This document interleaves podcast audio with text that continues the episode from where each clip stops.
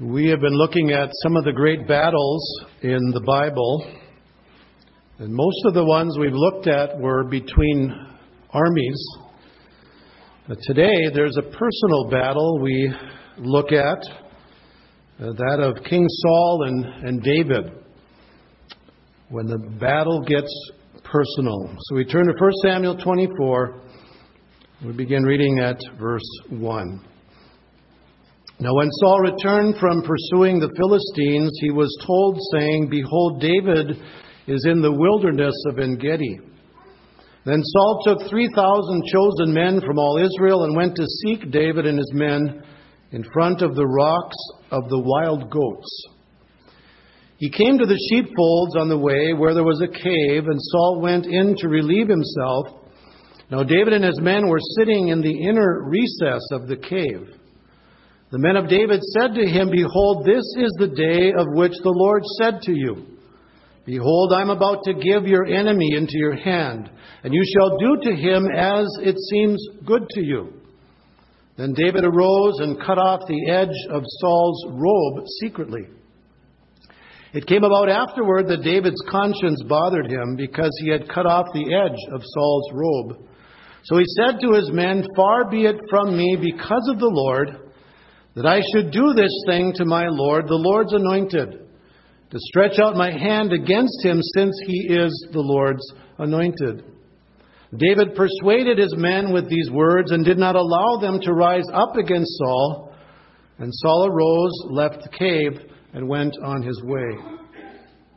Now afterward, David arose and went out of the cave and called after Saul, saying, My Lord the king. And when Saul looked behind him, David bowed with his face to the ground and prostrated himself. David said to Saul, Why do you listen to the words of men saying, Behold, David seeks to harm you? Behold, this day your eyes have seen that the Lord has given you today into my hand in the cave, and some said to kill you. But my eye had pity on you. And I said, I will not stretch out my hand against my Lord, for he is the Lord's anointed. Now, my father, see, indeed, see the edge of your robe in my hand, for in that I cut off the edge of your robe and did not kill you. No one perceived that there is no evil or rebellion in my hands. And I have not sinned against you, though you are lying in wait for my life to take it. May the Lord judge between you and me, and may the Lord avenge me on you, but my hand shall not be against you. Let's bow in prayer. Father in heaven, these are words that you have given by the inspiration of your Spirit. And I pray, Lord, that you would help us to see what you would want us to learn today about the battles of life when they get very personal. Lord, there may be some here this morning that are going through a, a battle with another person where there's been discord, there's been fighting. Lord, I pray that you would teach us uh, what it means to not respond with unkindness, but to respond as David did in this text. For we pray in Jesus' name, amen. In 1 Samuel chapter 17, David experienced what was probably the greatest victory in his life. We saw that last Sunday in the battle against Goliath with just a few stones and a sling. He defeated that huge man. But after a great victory for David and for the people of Israel, things turned very sour very quickly. And you probably remember that when they came back from that battle with Goliath, the women came out and they were singing and dancing. And they sang this song Saul has slain his thousands, and David his ten thousands. And that really irked the king because he was very much bothered by who got the credit for this victory. In 1 Samuel 18, verse 8 says, Then Saul became very angry, for this saying displeased him, and, they, and he said, They have ascribed to David ten thousands, but to me they have ascribed thousands. Now what more can he have but the kingdom? And then we find this statement that Saul looked at David with suspicion from that day on. And so this was the beginning then of a very personal battle that Saul had with David. And frankly, it got very ugly. Saul was obsessed with killing David, so David went into hiding. And our text then tells of the first meeting that King Saul and his men had with David. And how David responded to that, and the lessons that we can learn then when the battle becomes very personal. Notice, first of all, when the battle gets personal, God's servant rejects the counsel of those who seek revenge. God's servant rejects the counsel of those who seek revenge. If things were not in David's favor in battling against Goliath, they, neither were they in, in his favor here. The odds were really against him. Uh, Saul had evidently secret agents, people that were informing him of where David was, so when he was hiding, he didn't know when it would be that, that, that Saul and his men would appear. And besides that, uh, David's men were clearly outnumbered and clearly outclassed. According to Samuel, 1 Samuel 23, verse 13, David had 600 men at this time that were following him. And Saul, according to verse 2 of our text, had 3,000 chosen men. So here you are, outnumbered 3,000 to 600. And if you think of the kind of men that David had, they were really misfits. Go back to 1 Samuel 22, verse 2. It says, Everyone who was in distress, and everyone who was in debt, and everyone who was discontented gathered to him. So think of that. Here you got 6,000 or 3,000 chosen men of Saul's army, and you got guys like this in distress, in, in debt, discontent. So the odds were, were clearly not in, in David's favor here. But something changed, which uh, changed the odds for David. We're told in our text that uh, Saul went into a cave to, I guess it says, relieve himself. And David and his men were sitting in the inner recesses of the cave. Now, that had to be the providence of God, didn't it? Uh, here he is chasing David. He comes into this cave, and it's the very cave where David and his men are in hiding. Would have been very easy for David to put an end to this personal battle. Uh, David could have taken King Saul's life right there. And his men were certainly in favor of that. Uh, they tried to make the case that this was the will of God. Look at verse 4. The men of David said to him, Behold, this is the day of which the Lord said to you, Behold, I am about to give your enemy into your hand, and you shall do to him as it seems good to you. Then David arose and cut off the edge of Saul's robe secretly. Now, the problem with their counsel is that the Lord had said no such thing. You won't find God telling David that it was time to kill King Saul. At least it's not recorded anywhere in, in this uh, scripture. What the Lord did say in the previous chapter, 1 Samuel 23, verse 4, is that he would give the Philistines into David's hand. But David's men took it one step further. They saw King Saul as an enemy like the Philistines. And they said, you know what, David, it's time to take him out. He tried to pin you to the wall twice with a spear. He's out to get your life. God has brought him here to you. It's time you took him out. That was the advice that they had given him. And I suppose it would have been easy to listen to that. I mean, after all, if someone is out to kill you, and you have a, and you have a chance to kill him and rid that fear, rid that problem, it might have been easy to respond to that. But he refused to take revenge. verse 6. So he said to his men, Far be it from me because of the Lord that I should do this thing to my Lord, the Lord's anointed, to stretch out my hand against him, since he is the Lord's anointed. David persuaded his men with these words, and he did not allow them to rise up against Saul.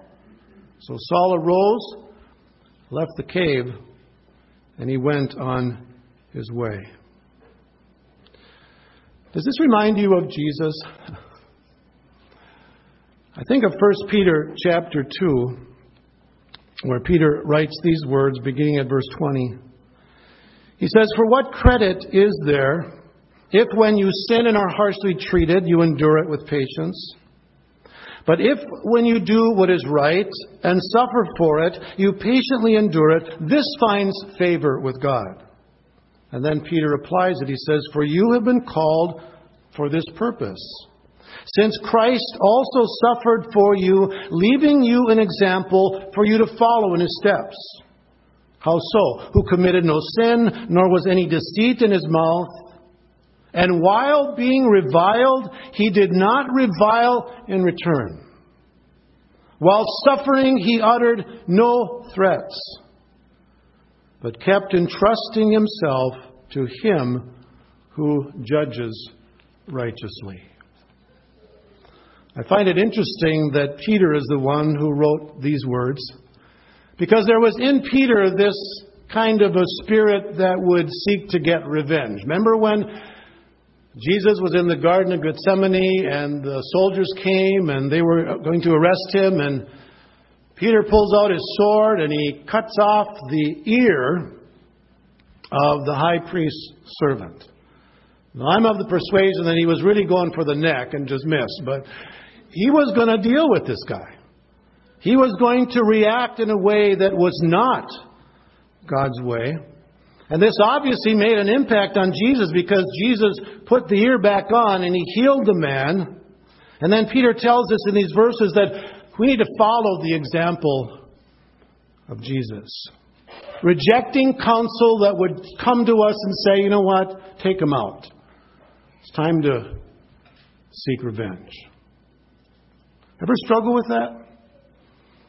Ever have those thoughts in your mind when someone has wronged you that, you know what, it's, it, it's about time that we deal with this person. It's about time to get revenge. And we think about it. We rehearse it in our mind. And we might even say, here's what I would say if I were to talk to this person now. Here's what I want to do to, to get back at one who has wronged me. And some would even say, you have a right to do that. Don't listen to that counsel.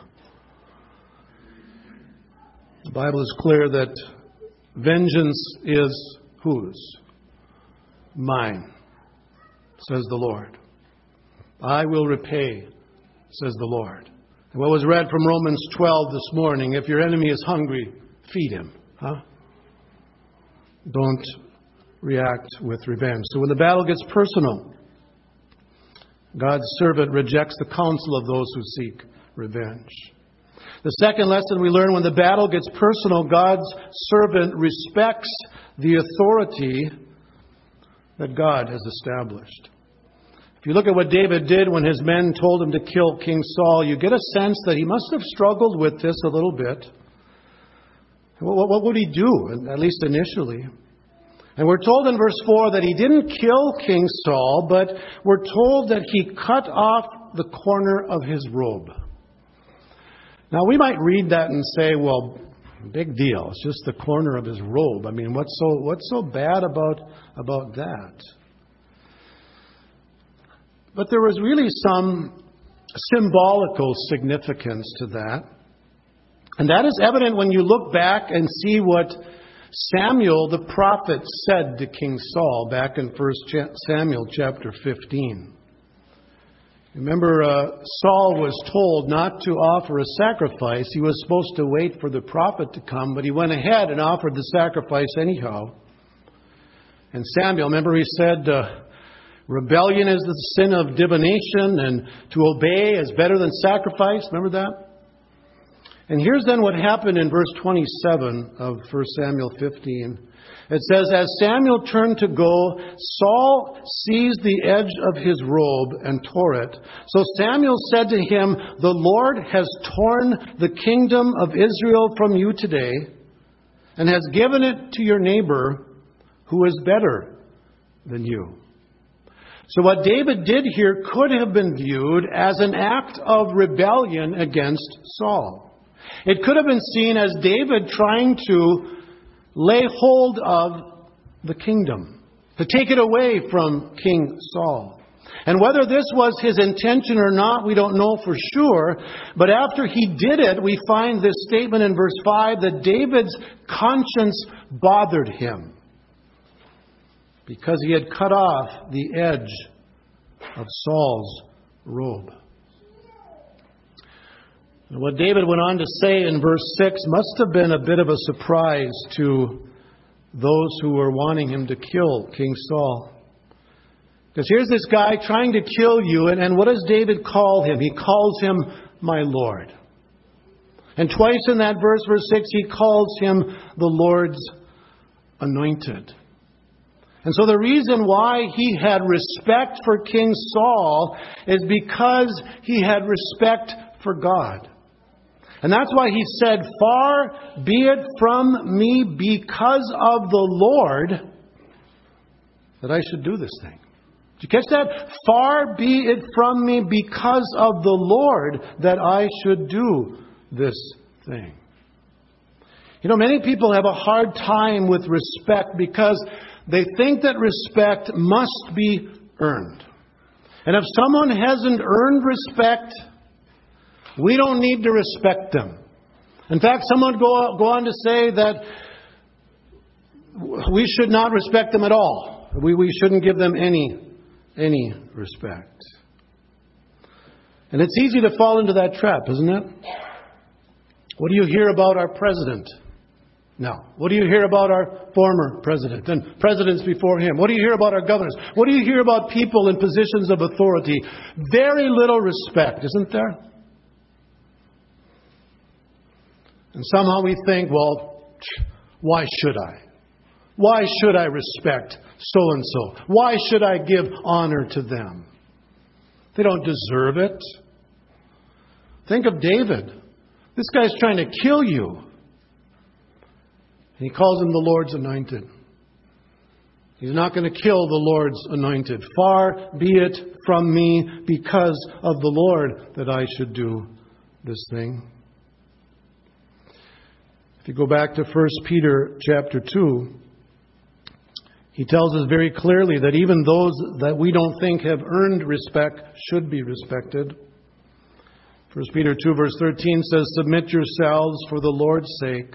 Notice again, the Lord's sake. To every human institution, whether to a king as the one in authority or to governors as sent by him for the punishment of evildoers and the praise of those who do right. For such is the will of God that by doing right you may silence the ignorance of foolish men, act as free men, and do not use your freedom as a covering for evil, but use it as bondslaves of God. Honor all people, love the brotherhood, fear God, honor the king. And then he goes on to say, How about your boss? How about your master? Servants.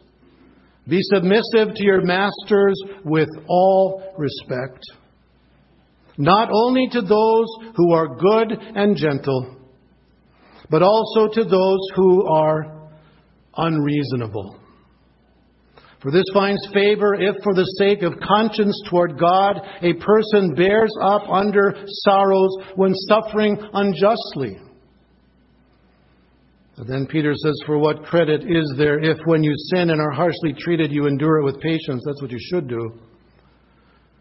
But if, when you do what is right and suffer for it, you patiently endure it, this finds favor with God.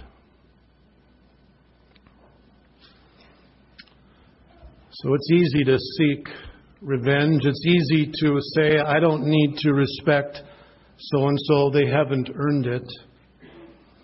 One author says that David's respect for human authority was based on his respect for divine authority. And I would agree with that 100%. And if David could respect a man like Saul, someone out to kill you, someone who despised you, someone who was obsessed with getting rid of you, can we not then respect those who are in authority over us, even when they have been unreasonable? Even when perhaps we've been treated unfairly? So when the battle gets personal, God's servant respects the authority that God has established. That's the second lesson.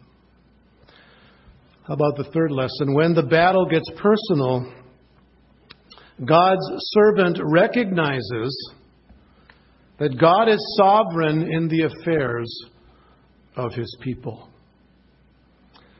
After Saul left the cave that David and his men were in, notice what David did in verse 8. He arose and went out of the cave, and he called after Saul, saying, My lord the king. And when Saul looked behind him, David bowed with his face to the ground and prostrated himself. Think of it. Who is he bowing before? The one that's trying to destroy him. And David said to Saul, Why do you listen to the words of men saying, Behold, David seeks to harm you? Behold, this day your eyes have seen that the Lord had given you today into my hand in the cave, and someone said to kill you, but my eye had pity on you. And I said, I will not stretch out my hand against my Lord, for he is the Lord's anointed.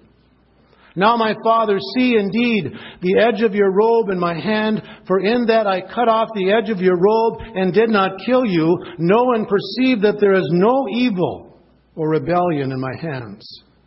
And I have not sinned against you, though you are lying in wait for my life to take it. You know what David is doing here? David is seeking reconciliation. That's what he's doing. He's saying, Saul, you tried to kill me. I had a chance to kill you. I have not sinned against you. David was seeking reconciliation with the one who wanted to end his life. I suppose David could have said, Saul is the one who needs to reconcile with me. He's the one who's in the wrong not me. I'm not going to crawl on my hands and knees and bow before this one who needs to crawl on his hands and knees and bow before me.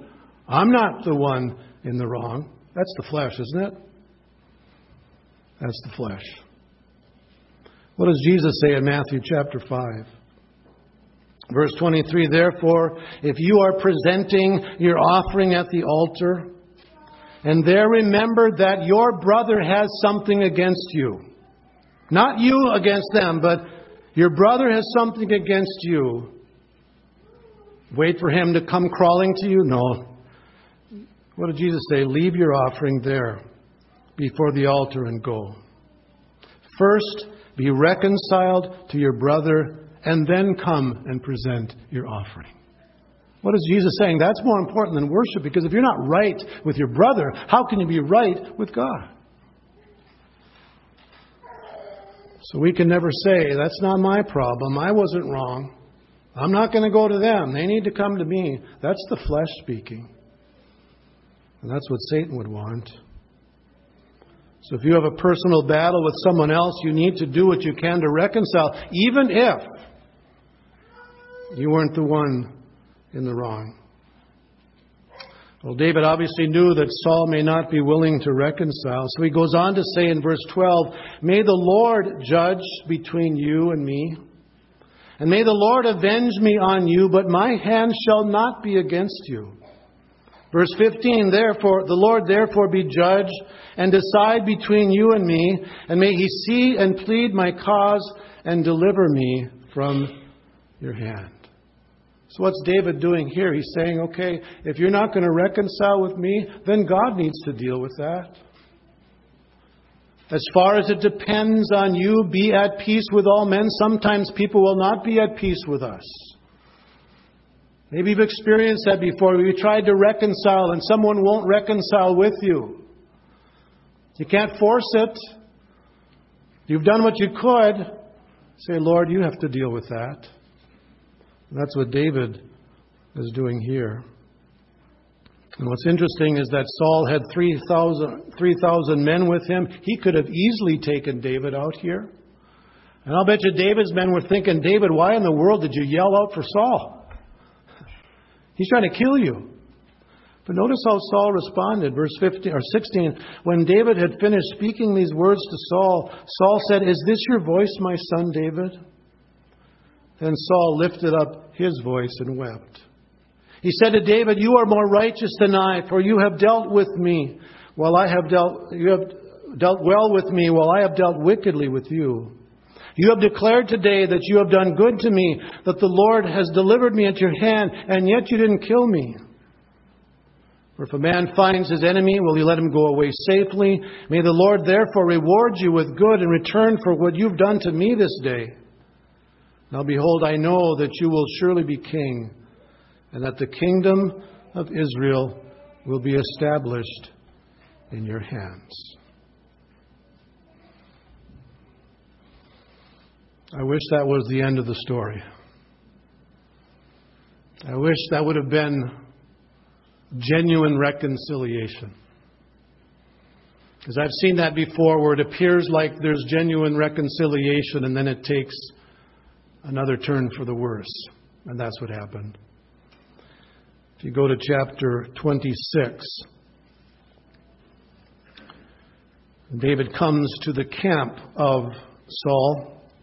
And Saul is surrounded by a bunch of men, and he's lying sleeping there in the midst of them with his spear stuck in the ground by his head.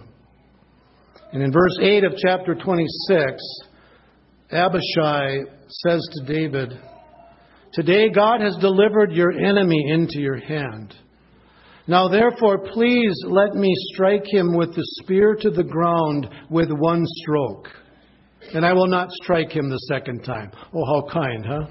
Just one. I'll just pin him to the ground with one stroke, not two. Well, I think that would have done it. But David said to Abishai, verse 9, Do not destroy him. For who can stretch out his hand against the Lord's anointed and be without guilt? David also said, As the Lord lives, surely the Lord will strike him. Or his day will come that he dies, or he will go down into battle and perish. The Lord forbid that I should stretch out my hand against the Lord's anointed, but now please take the spear that is at his head and the jug of water and let us go.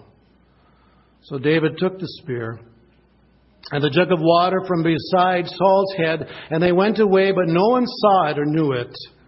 Nor did any awake, for they were all asleep, because a sound sleep from the Lord had fallen on them.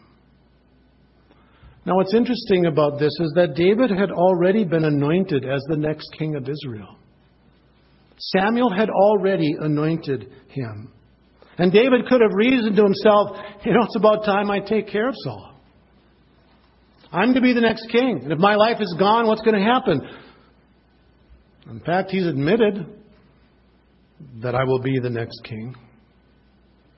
But I want you to listen to this very carefully. David wasn't going to take the kingdom. He knew that God would give him the kingdom.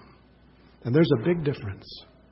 He knew that God would give him the kingdom, but it would be in God's time, it would be in God's way.